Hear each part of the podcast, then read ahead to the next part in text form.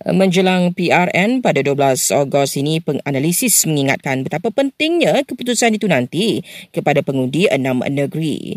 Ini ulasan Dr. Ahmad Zahrudin Sani Ahmad Sabri. Jadi kita nakkan sesuatu yang orang kata aman damai di negara kita.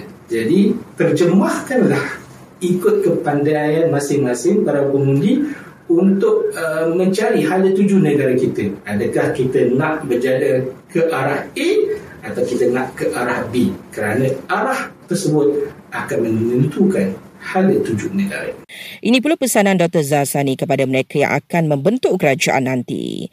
Jadi secara tuntasnya tidak kira lah siapa jua yang memenangi pilihan raya ini Parti mana jua yang memenangi harus punya plan untuk menjadikan negeri mereka lebih baik daripada negeri-negeri yang lain PRN kali ini menjadi medan pertembungan terbesar antara PHBN dengan Perikatan Nasional apabila berdepan satu lawan satu di 180 daripada 245 kerusi di enam negeri.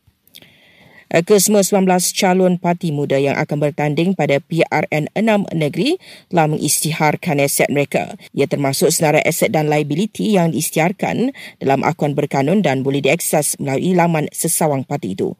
Dalam pada itu, Presiden Muda mencadangkan pensyen untuk ahli politik dihapuskan dan digantikan dengan sistem caruman. Kementerian Pembangunan Wanita Keluarga dan Masyarakat bimbang dengan trend peningkatan kes gangguan seksual membabitkan kanak-kanak.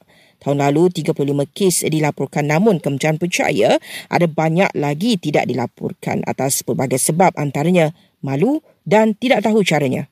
Kerajaan lancar TVET jelita bertujuan memperkasa golongan wanita melalui pendidikan dan latihan kemahiran dan seorang lelaki maut dipercayai dipijak seekor gajah liar di kawasan ladang sawit di Locing, Kelantan.